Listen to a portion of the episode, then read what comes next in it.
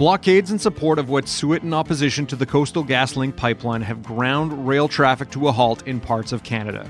But at the center of it all is a camp of about 50 people in the remote BC wilderness. I'm Dave Breakenridge, and this is 10 3. Today we talk with APTN senior reporter Kathleen Martens about the conflict over the pipeline and why there's not a simple answer. Don't forget you can subscribe to us on all your favorite listening platforms. Uh, whether that's Apple Podcasts, Stitcher, or Spotify. We'd love it if you could leave us a rating, a review, and definitely tell your friends about us. So, Kathleen, before we get into some of the uh, kind of more detailed issues around the blockade against Coastal GasLink, y- you've been covering the story for a while. I guess, first, how long has this blockade uh, in remote BC been going on? I wouldn't use the word blockade in in in BC. Like the the blockade is more on the uh, affecting the railway and intersections and places like that. In BC, it's there's an RCMP exclusion zone set up or was. I think it's uh, sort of taken down now. And they because they were they are enforcing uh, an interim injunction from the BC mm-hmm. Supreme Court uh, that gives the company, you know, access to this forest road to where it's working on build clearing land for a right of way for the pipeline. And 190 kilometers of this pipeline is going to run through Wet'suwet'en territory. Now, so blockade mm, is maybe a bit too strong a word. They've got these two camps that they don't even like to call protest camps, but you and I, we would call them that. They're camps right on the road, right beside the road, in the way of a pipeline. And uh, the company says interfering with its employees' ability to do their jobs just uh, to help to answer your question, mm. that uh, decision from the judge came down on the very last, right before Christmas. So uh, already these camps existed. They've been the the Unistoten camp, for example, that's been there for ten years, and the Gidimt'en camp it only went up, started going up in January a year ago. Since the RCMP exclusion zone, they've put up other sort of they call them supply tents and stuff like that along that road but um, blockade i'm not sure that that would be the right word at these camps who are the people who have who have set up camp and what are the reasoning behind the protest against coastal gaslink yeah that yeah that that pretty much gets to the nut of the story which is you know, who are these folks and why are they there? So they're part of the Wet'suwet'en Nation, one of the uh, number of indigenous uh, communities in northern BC. There are six First Nations in their nation. So that means six elected band councils are in the Wet'suwet'en Nation. Five of those band councils have signed agreements with Coastal GasLink saying, uh, yeah, we agree to having you run your pipeline through our lands in exchange for money, job, uh, skills training, and other things that they've uh, negotiated. And the people that are opposed are are mostly represented by the hereditary chiefs. So there's two forms of governance. Uh, there there were there were always hereditary chiefs, uh, but they were wiped out when the Indian Act came into effect. Canada wanted a more recognizable form of government, just like they have for municipal and provincial and federal, where you've got elected politicians. So you've got your elected mm-hmm. chief and council. So the hereditary are not elected. They say we have been uh, caretakers of the land for thousands of years, pre contact, and they oppose a pipeline on their territory. And what is the reasoning behind their opposition to the pipeline on their territory? They're not opposed to fossil fuels. I want to get that clear, but they they don't want any kind of an accident happening. It is pristine, mm-hmm. ecologically sound. Like there, there's no pollution. It's it's stunningly beautiful to the eye. Uh, it's it's a natural beauty. They don't want it running. They they have a huge territory, a, a huge swath of land, and they say only two parcels of it remain untouched by development. They're open to logging. They've got logging going on there, and they have other industries, but they don't want fossil fuel development on their land. And they uh, have said no to previous pipelines. Mm-hmm. This isn't the first. It won't be the last. And uh, they they have stead they have stood fast. They they say there's no amount of negotiating, no amount of perks, no nothing that will get them to change their minds. Earlier, you mentioned of five of the six band councils uh, signing agreements of support for uh, Coastal GasLink. Um, what is the rationale for them, and kind of how do we get into the conflict between the hereditary chiefs and chief and council? They they they they signed what they call pipeline benefit agreements. This is a, a, common thing in the industry. Sometimes government proffers them, sometimes the company proffers them. Uh, th- this has been over many years. I've been quoted a figure of six years of consultation between the company and the province and uh, the First Nations. There's twenty First Nations along the route of the pipeline. Six of them are in Wet'suwet'en territory. So they feel uh, they can't always they can't say no. They want opportunities. It's not every day that someone comes and says hey would you like you know several million dollars? If we do this we will give you that money. We'll give your people some training maybe some access to jobs. Uh, they feel they can't afford to say no but they try to broker uh, the best deal they can for their people. And they have to sign in conjunction with these pipeline benefit agreements non-disclosure agreements. So only one or two of these have ever been leaked out. You know, they're not pretty. They they show some pretty tough negotiating on the part of the company and and basically they're told, uh, you know, these councils are told, "Listen, we're going to build this thing anyway. You might as well get uh, some benefit." uh, it, it's kind of hard to feel that you're going in and being consulted or you know your opinion counts when that's that's kind of the tack that's taken.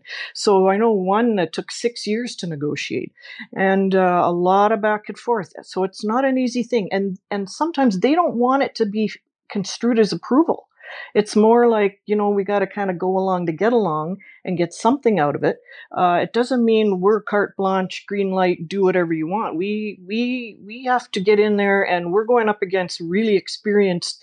Um, you know, these companies know what they're doing. They drive a hard bargain. They also make these agreements with municipalities not just First Nations, and uh, they know what they're doing. So, as I say, I th- these are mostly secret, and uh, that's why we're not hearing so much from uh, the First Nations that have signed these agreements because their hands are tied. They they're silent, but they feel they they don't want their silence to be misconstrued as approval. And so this is where this conflict comes in because the company and the province say you have to go to the rights holders along the route. They recognize the elected band councils as rights holders. But the um, Supreme Court of Canada has recognized the hereditary um, chiefs and that system of government as the caretakers for the land. That was in this, uh, you've heard a lot about it lately, I'm sure, this Delgamuukw decision from 1997. So the, the Supreme Court confirmed this hereditary system. It confirmed the titles of these chiefs and who had who was among them, you know, able to speak on behalf of the of the uh, people of the territory. But what hasn't followed up is how that's going to work in real life. In terms of the hereditary chiefs, is there unanimity there uh, in opposition to the pipeline? There isn't unanimity. There are 13 of the senior hereditary chiefs, and six for sure oppose the pipeline, potentially two more, for a total of eight hereditary chiefs of this 13 oppose the pipeline. There were three female chiefs. I know this is going to be a bit confusing, but um, there were three when I first visited the camp, November 2018.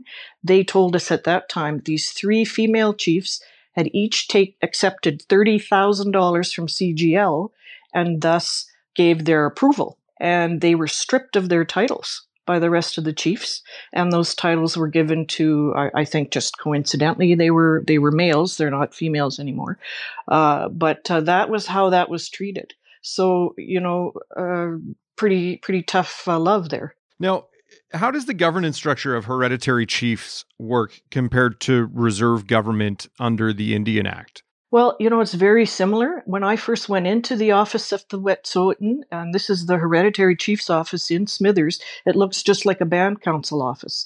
And they've got their sign out front, and you walk in and you're greeted at reception just like you'd be in any band council. So it was a little bit of a parallel universe. They they have a website, they've got their uh, daily agenda on there. It says chiefs are in meetings, just like you'd find in any other band council. So uh, they operate very similarly in that they um, there's a lot of uh, meetings. They're, they have they have portfolios. I know they receive some of their funding from the BC Treaty Commission, for example. They also uh, have like employees. I met a couple of guys, and they're like fish and game wardens, and they look after uh, you know the wildlife and and uh, things like that. They in the summer they're out in boats, in the winter they're out on their uh, quads, uh, and they work for the office of the Wet'suwet'en. So my understanding of of the dispute here is, in part, who has authority to say yay or nay to what happens on this land. What does the law say? The answer would from these parties would be whose law.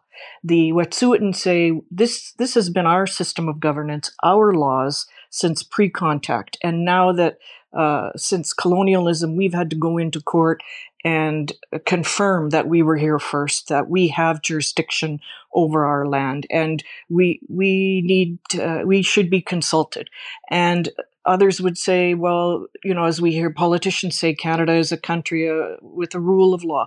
Well, whose law do they mean? Do they mean Canadian law? Then, then that would be uh, this court uh, injunction in BC that said the company has a right to access this property so it can get on on with its construction. You know, the there, it isn't just one law when you're looking at it from an Indigenous point of view. And I, one thing I was curious about, and I meant to ask earlier, uh, is this land covered under treaty? Is Wet'suwet'en land covered under any treaty with the Crown, or is it uns- considered unceded land? Right. Yes, it is unceded. Now, you know, we have treaty on the prairies. I, Alberta has treaties, but BC doesn't have treaties. And so the BC government, for example, says this land that it ha- it is leasing to Coastal Gas for the pipeline is crown land. But the Wet'suwet'en say, no, this is our land. Unceded means we haven't given up our rights and title to it. And so this is the heart of the conflict. This is why the company really only all, all it can do is go to court and say, look, we've got signed agreements, uh, regulatory, other First Nations, everybody says, let's carry on. Uh, people want jobs, let's do our work. And the judge says, yeah, you're right. What I'm looking at here is um, you've dotted all the I's and crossed all the T's. Here you go. Here's your injunction. And the company's not going to go in and enforce it. That's something mm-hmm. the police do.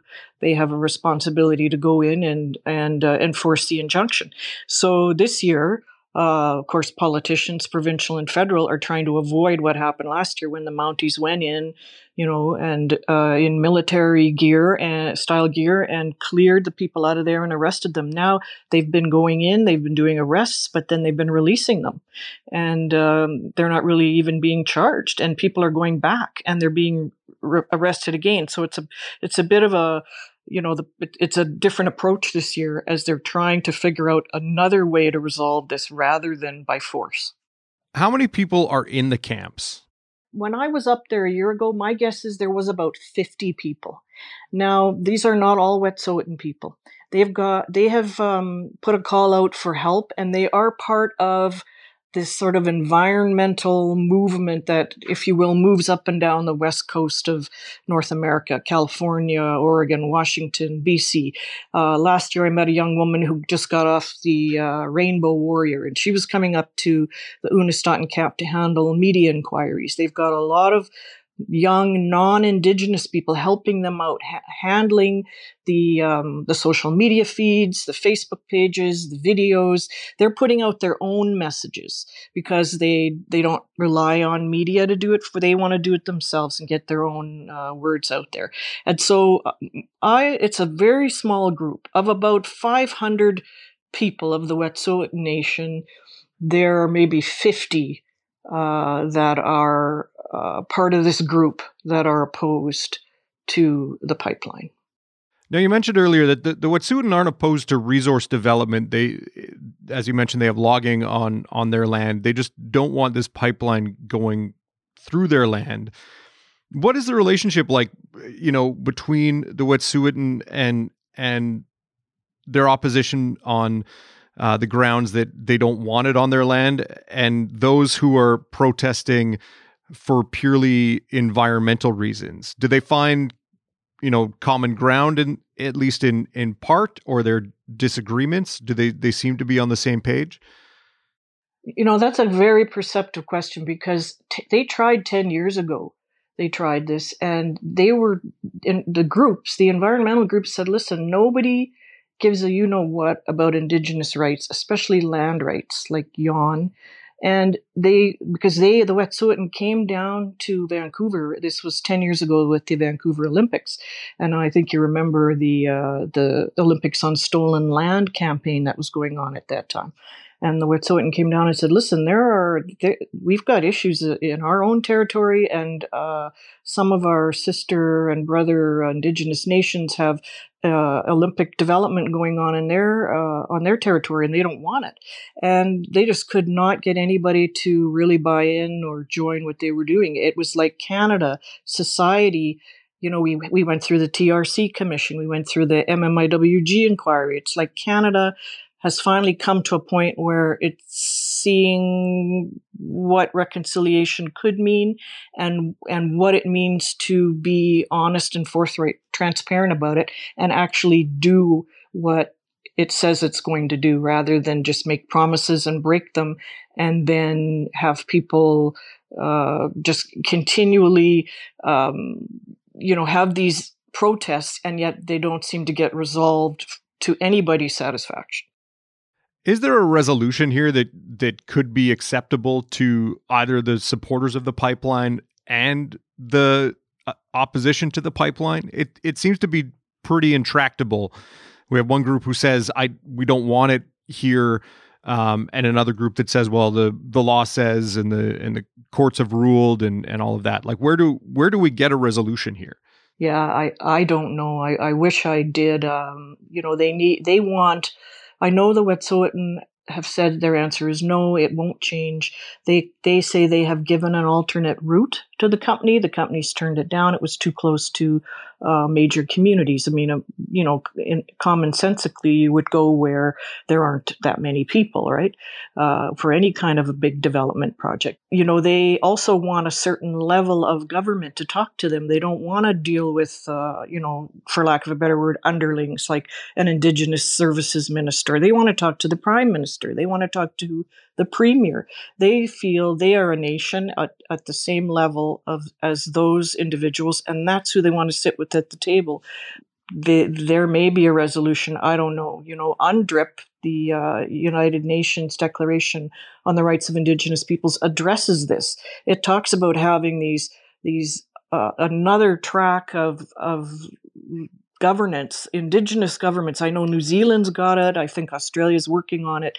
Uh, places with indigenous peoples who have a strong opposition to a lot of these projects for for land rights, basically land rights reasons, uh, they could they could be consulted by the companies. It could work as a as a track alongside Canada and the provinces. And so when you have this project, it would you wouldn't be going to the First Nation, which looks after you know the school budget and the social assistance payments and the administration and housing. You would go to the hereditary chiefs who look after the land and they would come to the table and they would broker with the company. So you know that's a possibility. Other countries have done it and are looking at doing it and that might be where canada is going. Well, it, it certainly is uh, forcing the conversation uh, as to what to do about indigenous land and indigenous title, and definitely a, a complicated issue that we'll be paying attention to over the next little while. Kathleen, thanks for your insight and your time. Oh, it's my pleasure. 10-3 is produced by Carson Jarama, theme music by Bryce Hall. Thanks to my guest, Kathleen Martens from APTN. I'm Dave Breakenridge. Thanks for listening.